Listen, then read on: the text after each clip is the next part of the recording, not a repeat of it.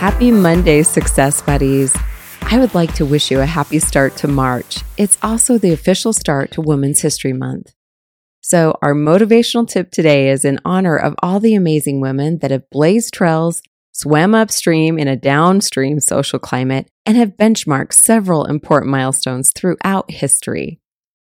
There are a few specific characteristics that have defined their amazing contribution, However, today we're going to focus on the power of having a voice and sharing your perspective.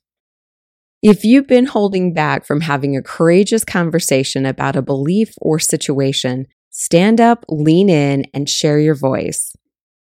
I'd like to share a few suggestions on how to do this in a productive way. First and foremost, write down those thoughts you have in your head. It's a lot easier to work through the details of what you want to say when you see it on paper.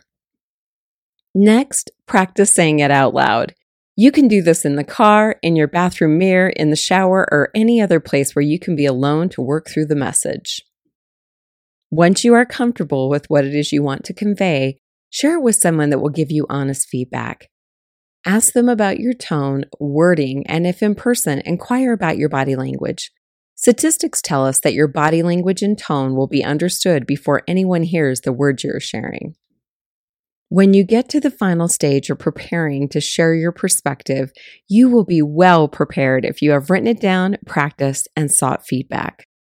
Then, in the last step, share it with the person or group you've been wanting to tell.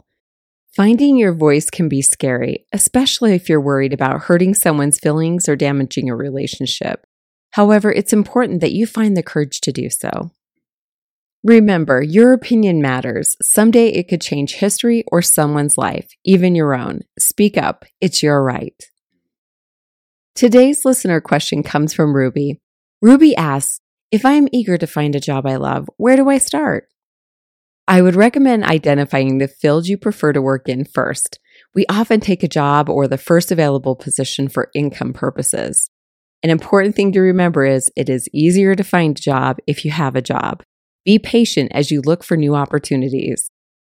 Write a list of questions you have about a particular job or position and Google them. It's amazing what you'll find. There is a wealth of information on job functions, required education, salaries, and even reviews on different positions and companies online.